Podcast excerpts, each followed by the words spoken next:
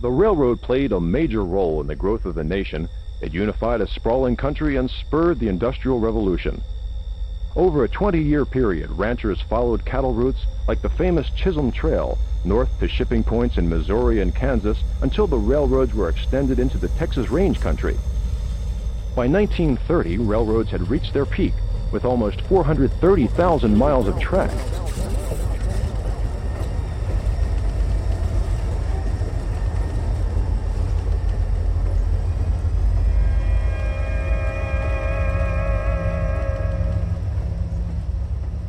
They called him the railroad killer. The railroad serial killer. The railway serial killer. Railway serial killer. And for more than a decade, he crisscrossed the US by freight train. I believe everybody was scared, you know, especially if they live next to a railroad. Clearly, this was somebody that was riding the rails. Jumping off at random and bludgeoning his victims to death with whatever blunt object he could find. But the railroads are Resendiz's world, and he maintains the advantage. He claimed he was half man, half angel, and he was ridding the world of sinners. The young man found brutally bludgeoned to death along a railway track. Found dead by the train track. For a while, back in 1999, he even nudged Osama bin Laden off the FBI's most wanted list. It looked like somebody had just been brutally beaten about the head.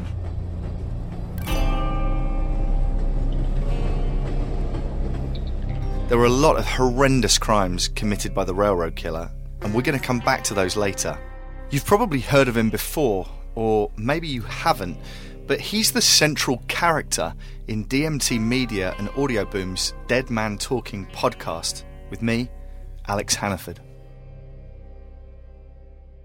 I first met Angel Resendiz in 2003 I'd just moved to Texas and I wanted to interview him for a story for a small magazine in the UK, and I set up the interview on death row. The chance to interview somebody so notorious was a really rare opportunity. I was interested because I wanted to see what this person was about, what made him tick. Was there anything I could kind of learn from interviewing him? It was just so unusual to get the chance to do this you go to this little town called Livingston, which is in East Texas, just north of Houston, and it's very remote. It's a logging town. You drive off the main road for about a couple of miles past all these kind of trees and dilapidated houses and a couple of old churches. And eventually, as you turn the corner, there's this massive concrete building, huge, sprawling concrete complex with razor wire sort of surrounding it and these turrets with armed corrections officers in, in them guarding it. I was led down a long corridor to the visitation room. He was brought in and he was wearing all in one white prison overalls. His head was shaved and he had glasses on. And he sat down and he had to sign a piece of paper just agreeing to the interview. And then he essentially refused to talk to me unless I bought him donuts and a Pepsi from the vending machine behind me. And I said, Oh, right, okay. Only then could the interview begin. I'm just going to give it a test to see if it see if it works. Okay, we'll just uh, give me two seconds. So I had this little in-ear uh, recording device that you, you, fit into your ear like an earbud, and then the other end plugs into the record um, section of the dictaphone, and uh, it records the telephone. So I was holding a telephone up to that ear. Um, Resendiz had his telephone that he was talking into. So the audio is leaves a lot to be desired. I started by asking him about life on death row, if he had a girlfriend on the outside who visited him. Do you have anyone like that? Yeah. You do? Yeah, but, uh, well, the judge cannot sue me anymore. I'm here in the ultimate uh, payment, you know. So I just do whatever I, I please to do. Yeah. You know. So who's your girlfriend? That's just Nancy. Nancy. Nancy. Where's she from? Is she from Texas? Ohio. Okay, and, where she, and she lives in Ohio, does she? Yeah, in Cleveland. Uh-huh. Cleveland, Ohio. I imagined that when I met him for the first time, I would at least sort of see this, you know, monster's a cliche, but certainly somebody who was capable of these brutal crimes that he'd been convicted of. And yet, here was this small, diminutive guy who was overweight and um, very softly spoken and didn't seem physically capable of these crimes at all. And they got a, a breaker system here in in in Dallas Fort Worth area uh-huh. where all the trains meet. That if you want to go almost 20 places in, in the United States, you can go from there Yeah. real fast. Okay. Sometimes I used to chop some bodies and throw them in swamps. Which swamps? Texas. was a little bit out of my depth in 2003. I was only beginning my career as a journalist, interviewing inmates and writing about criminal justice. I hadn't been doing that for the previous six years. What I wasn't prepared for at all, though, were his confessions. Resendiz began to tell me about additional murders he'd committed, some of which hadn't been investigated. Also, one that I did, that the lady, the, the, the blame for me doing it, she's serving life life in prison. Who? Uh, this is the Diamantina Salinas Colojaco. Okay, you can you spell? Diamantina, In this yes. part of the tape, Resendiz takes the blame for the murder of Daryl Colahaco, who was found beaten to death in his home in the early hours of June the 13th, 1998. He suffered massive head injuries resulting from 15 blows from a steel pipe. Yeah, So she's in prison for murder. for murdering her husband when I did it. Here, Resendiz was sitting there telling me that he had committed a murder and a woman had been convicted of that murder and was serving life in prison. And that was shocking. I wasn't prepared for that. And so, you know, I'm hurriedly writing down these notes and asking him for more Her detail. husband picked me up Yep. in Magnolias. Okay. It's- There was to go to work. Okay. Where is Magnolias? In where? Which? Houston. In Houston. Okay. Okay. At the time I recorded this interview, Daryl Colahaco's wife and her boyfriend were serving a prison sentence for his murder. The prosecution said she'd planned it because of her husband's bisexuality and so she could benefit from a life insurance payout. I discovered from talking to other reporters that he'd made the same confession about killing Daryl Colahaco before, but that the authorities had dismissed it as an effort to delay his execution. Shortly after this interview, I moved back to England with my wife and wrote the story for a small magazine in London. I mentioned his confession about the Colahaco murder in the story, and it was an interesting story. It was a short story, and that was the end of it. I was living back in the UK and didn't really think about Resendiz again until his execution. Para el FBI era como un fantasma que deambulaba Resendiz Ramirez is now on death row in Huntsville, Texas, and is scheduled to die by lethal injection. I remember this vividly. I was living in a flat in London with my wife. It was probably around about one in the morning. I was still there lying in bed refreshing the website for the Huntsville Item, which is the local newspaper. And I just remember that moment, that split second when the news changed on the website. There it was, Resendiz had been executed. And it kind of felt weird because not only was this the first person I think that had ever been executed that I had interviewed, but more importantly, there was these confessions that Resendiz had made that I had on this tape somewhere. We moved back to Texas again, literally shipping all of our stuff back across the pond again. But I unpacked all these boxes when we went back to Texas and I I didn't find the tape, so I just assumed it had been lost forever. I just couldn't shake this this nagging feeling that there was something I should do about what Resendiz had told me on this tape.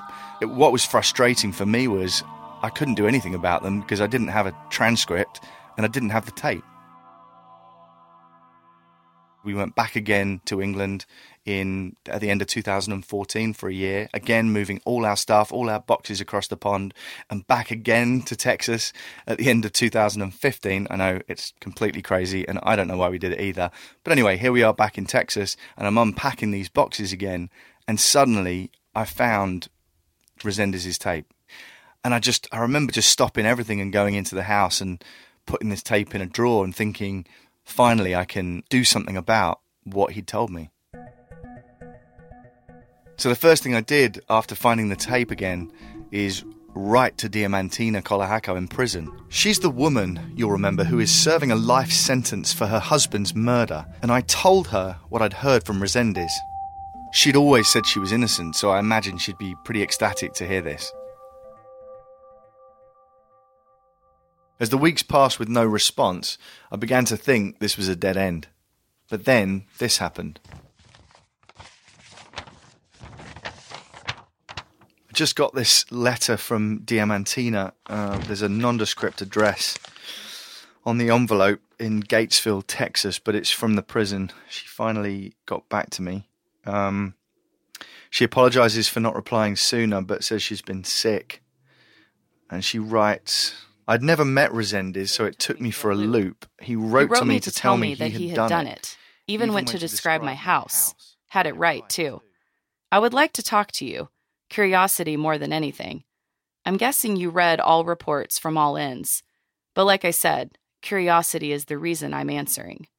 Just let me know what's up, or if you get a publication interested, or not. Have a blessed day.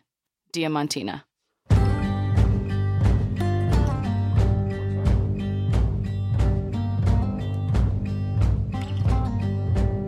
So, before he was executed, Resendiz wrote to Diamantina telling her what he'd told me. I was shocked there'd been no real investigation into this confession and that a woman was still serving life in prison for the murder. It had been so long, but if Diamantina agreed to talk, this was all I needed to follow up on what Resendiz had told me all those years ago. Now I was back in Texas and I had the tape. I was finally able to follow up properly on the railroad killer's confessions. So she's in prison for murder? For murdering her husband when I did it. So there's some pretty unique things on this tape. I only spent an hour with Resendiz, but on that hour long tape, there's some things that blew my mind. And in this podcast series, you're going to hear them too. This is what criminal justice reporters do. If there is a compelling story that somebody might be innocent, they have a duty to go and investigate that story. It might be somebody serving a death sentence or a life sentence in prison, but if there's some problem with the case, they have to go back and look at it forensically and shine light on that case. This is the complete opposite. I'm going to investigate this confession to try and prove that Resendiz actually committed more murders than they think he did.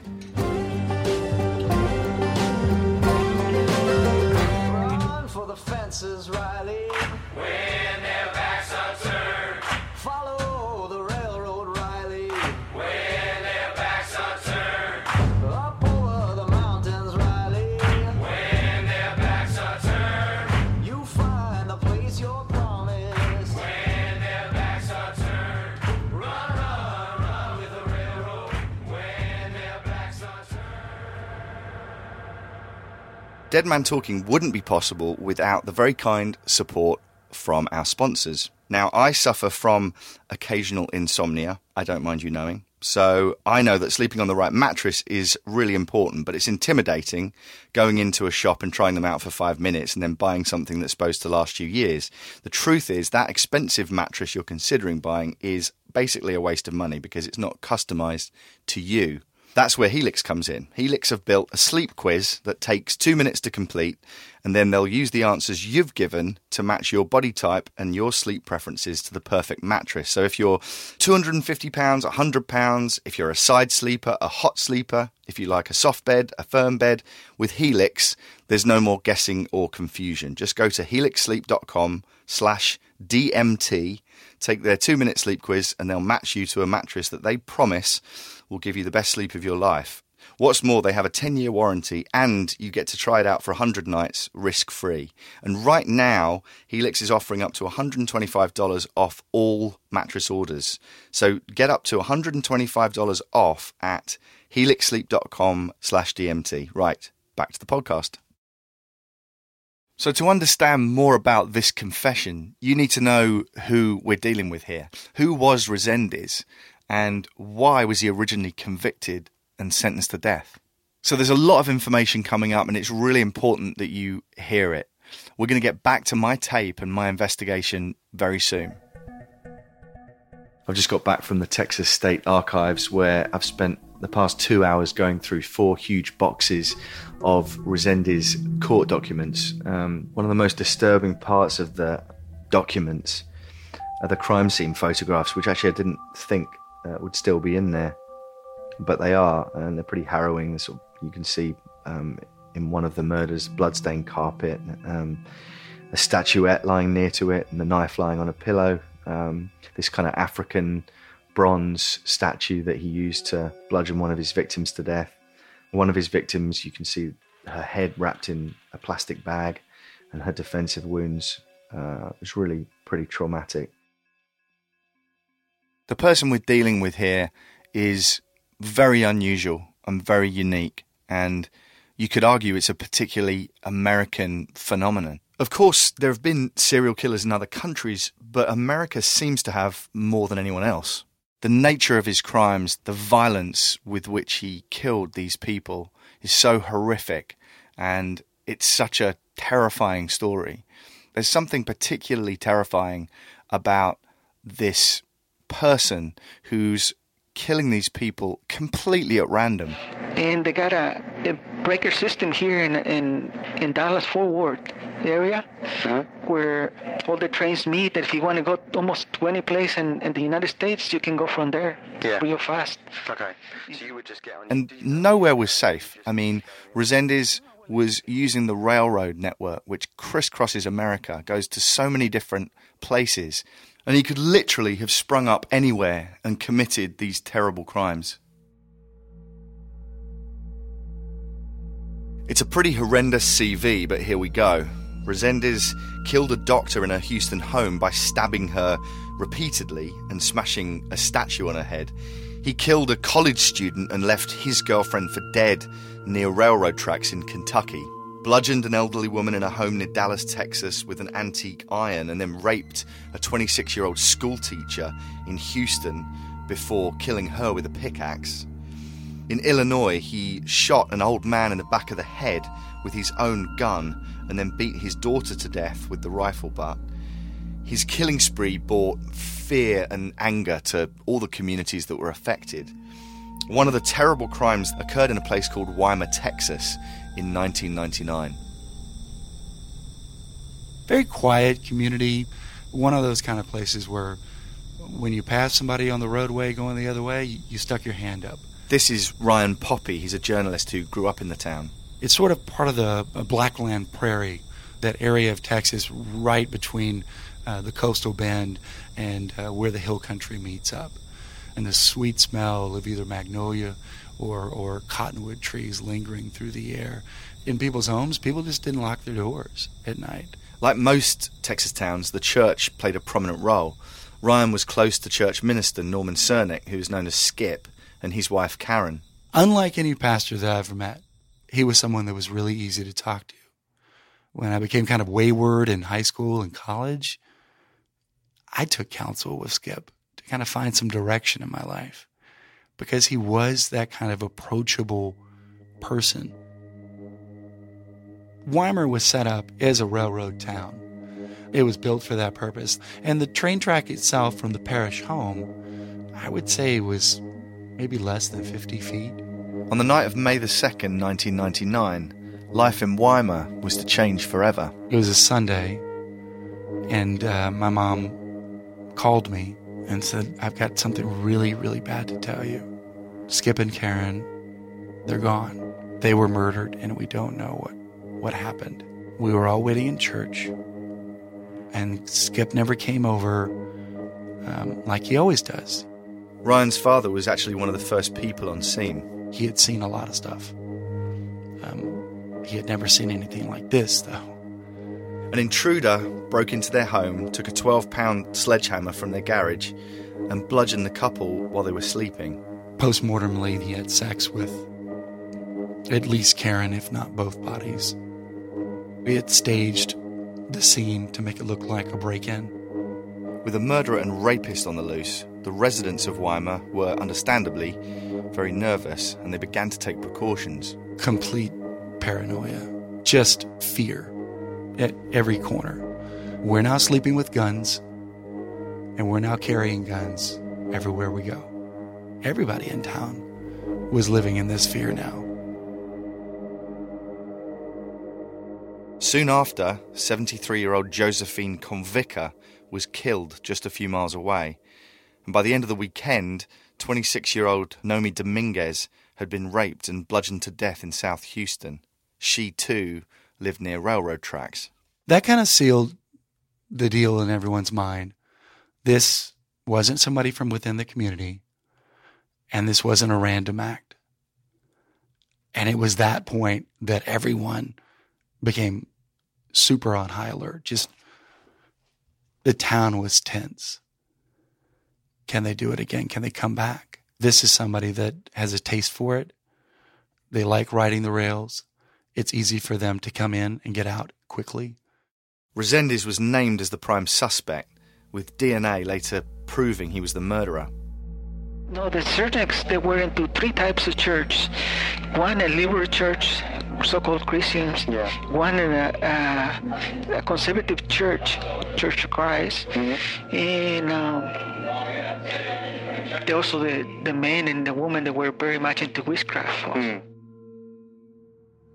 This is a perfect example of how arbitrary and unplanned this was. Here is this tiny little Texas town. It's quiet, it's friendly, and here suddenly is this monster in their midst.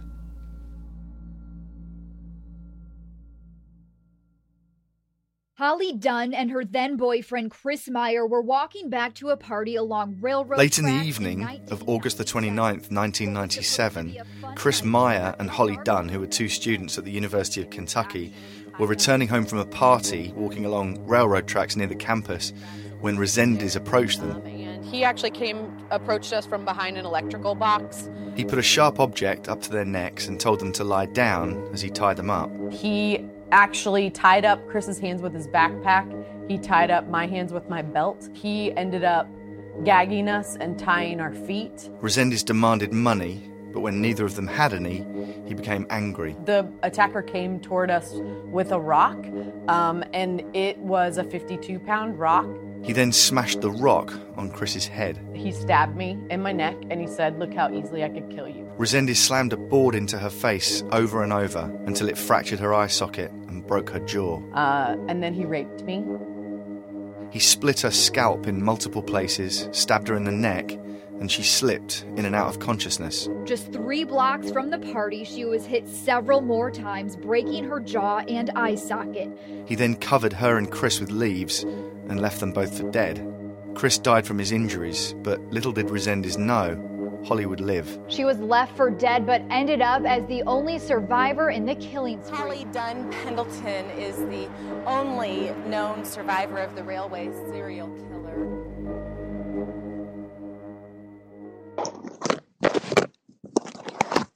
Okay, I have my headphones in. Hey, Holly. Hey, that? that's better. Okay, now they're working. We're good. Oh. okay, good. Well, this is fascinating. It's not often that you get to speak to somebody who survived a serial killer's attack. And Holly eh, also attended the trial. She got to see Resendiz up close. She knows what his modus operandi was, and she witnessed firsthand the brutality of what he was capable of. I don't want him to be um, sensationalized. I don't want him to be seen as someone that was a good person in the world. I want people to know that he was an evil person. He was someone that wanted to do harm to people. So, in my mind, he knew what he was doing. Um, he, you know, was very calculated in how he approached us, that he had the weapon on Chris the whole time, that he was, you know, how he tied us up. Like it just all was very calculated, it seemed. Dunn eventually got help from a nearby home. She spent five days in the hospital and returned to UK a month later. There was a very specific modus operandi. I mean, he there was a pattern to how to what he did.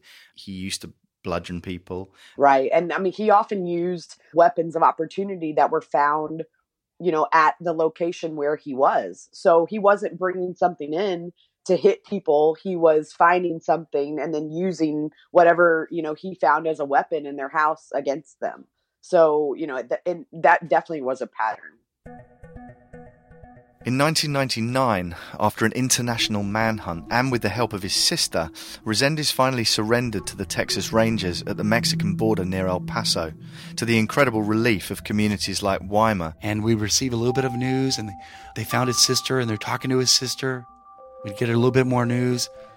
The Rangers know where he is in Mexico. They're working out a negotiation. Resendiz walks across a bridge linking Mexico with Texas and into custody. He walked across the International Bridge and they apprehended him. The surrender was voluntary and is something that he did on his own, and uh, it was also the wishes of his family.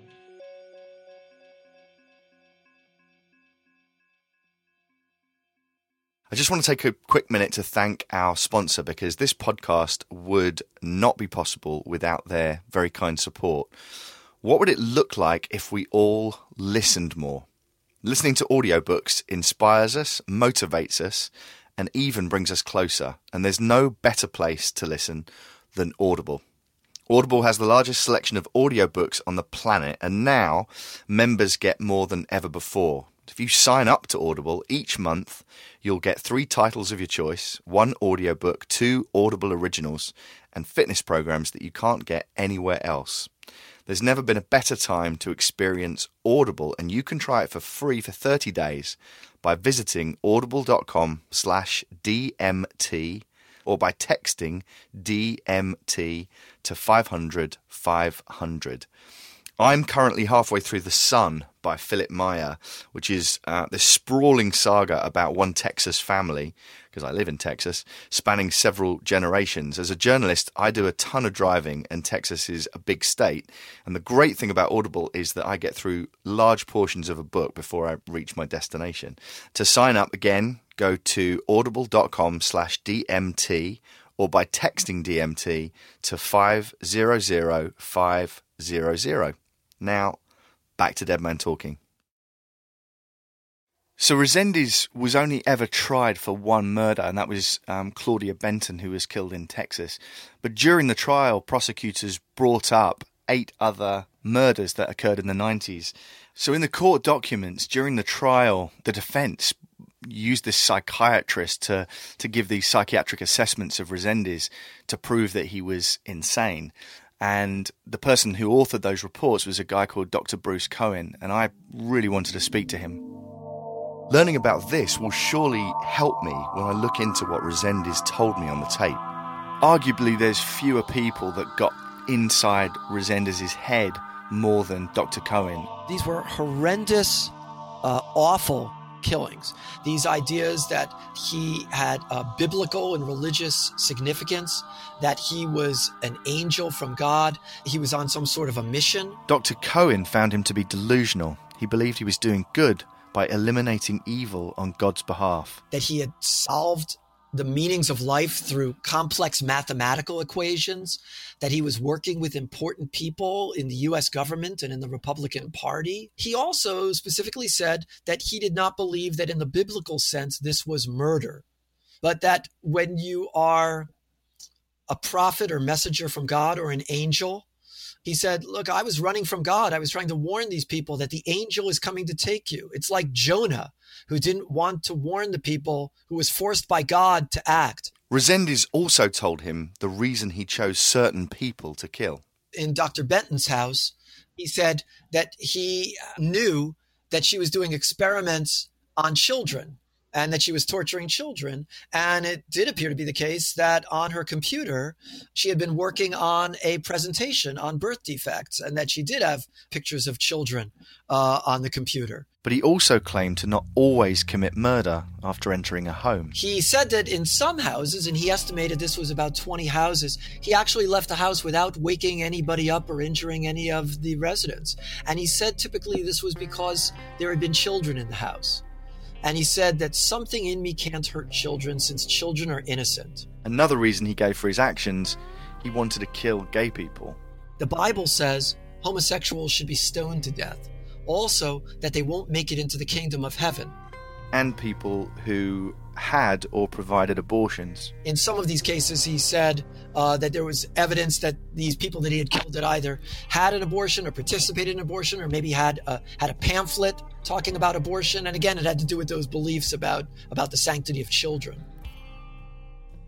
So the evidence against Resendiz during the trial was pretty overwhelming. Um, there were fingerprints, there was DNA evidence. Even his attorney, a guy called Allen Tanner, admitted that Resendiz, his client, was the murderer, but he said he was a paranoid schizophrenic. Um, he was insane. Therefore, Resendiz should not get the death penalty. The jury disagreed with Allen Tanner and the defense, and they found Resendiz guilty of the Benton murder and sentenced him to death. How do you feel about um, execution, and are you are you scared? I fear God. Hmm. you know, it's about it. I don't fear no one else, by God. Mm-hmm. Some people had taken me to the point of being killed. Mm. And I just say, well, I guess it's time for me to die.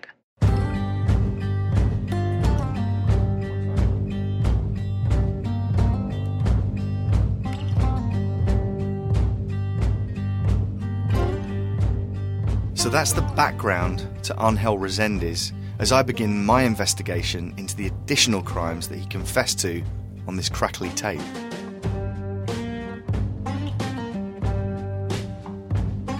When I spoke to Sole survivor Holly Dunn, I wanted to get her view on the tape confessions and what I had planned in this podcast series.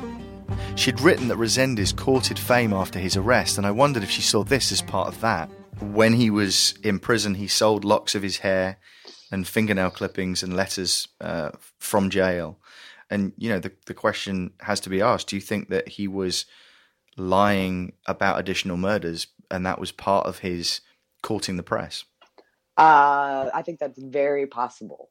I do believe that he was trying to make himself bigger than he was, but I, don't think that means we discount anything that he said. Um, I think that anything that he said should be investigated to the fullest, but I do believe that he very well could have fabricated a lot of stories to help him in his notoriety. I also told her about the letter I'd received from Diamantina Colahaco, how she claims to be innocent and that Resendiz admitted to the crime. Right. No, it's, I mean, it is that I would, and if I was serving time for a crime I didn't commit, I would do everything possible to um, try to make that come to light. If there's any validity to what someone that is now executed, you know, if there was any validity to what he was saying. I believe that he was obviously evil and terrible, and he did kill so many people, but he was smart.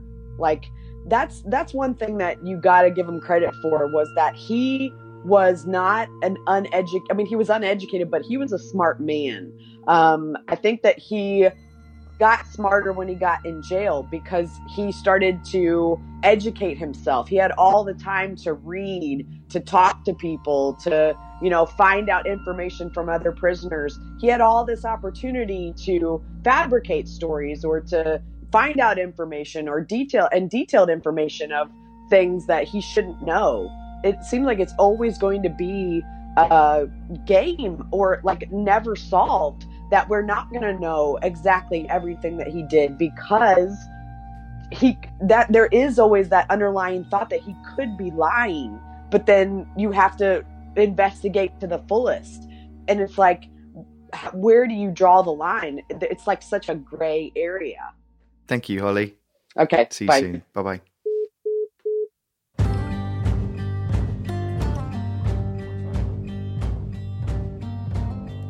This is the crux of the podcast series. Am I being led down the garden path by a serial killer who made me buy him donuts before he'd speak to me?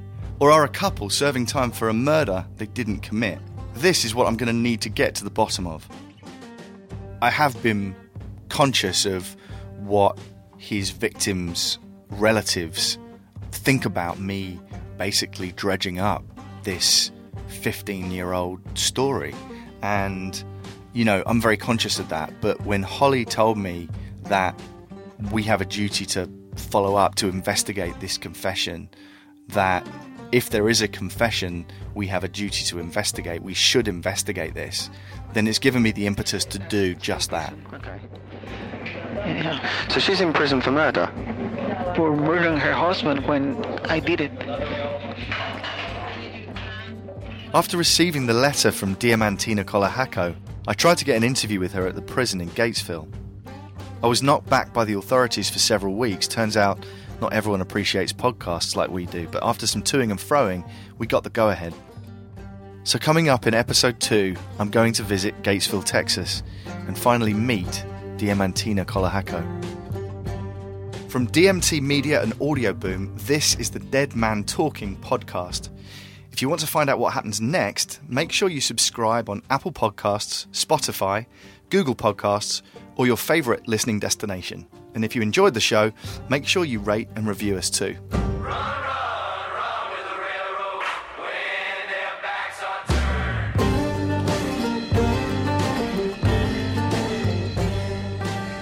Dead Man Talking is presented by me, Alex Hannaford.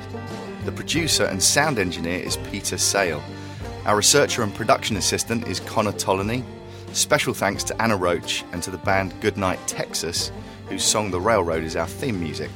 You can check them out at hi, we are Goodnight Texas, how are you.com.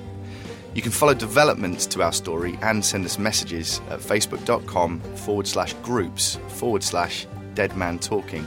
We're also twittering at deadman podcast and you can email us at deadmantalkingpodcast at outlook.com.